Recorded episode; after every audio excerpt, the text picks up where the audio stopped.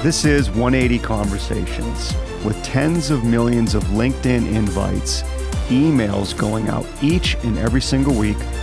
What are you doing to sound different? It's all about engaging your prospects.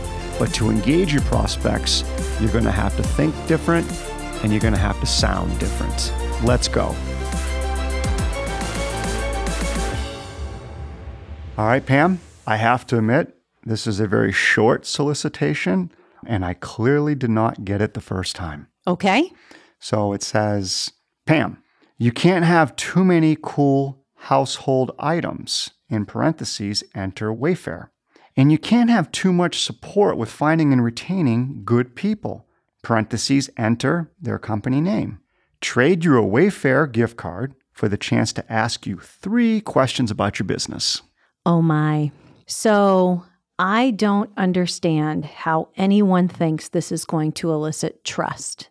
To me, the I will give you a gift card if you'll let me ask three questions is absolutely low intent in every sense of the word. And again, if you're trying to demonstrate to me that you're somebody over time that I can trust, every single piece of communication you send me matters. And this one signals low intent all day long, every day. It goes into that gimmicky Yes. realm. Gimmicky. And so then when you think about this company's value, you're completely identifying this company's potential value with gimmicky. Exactly.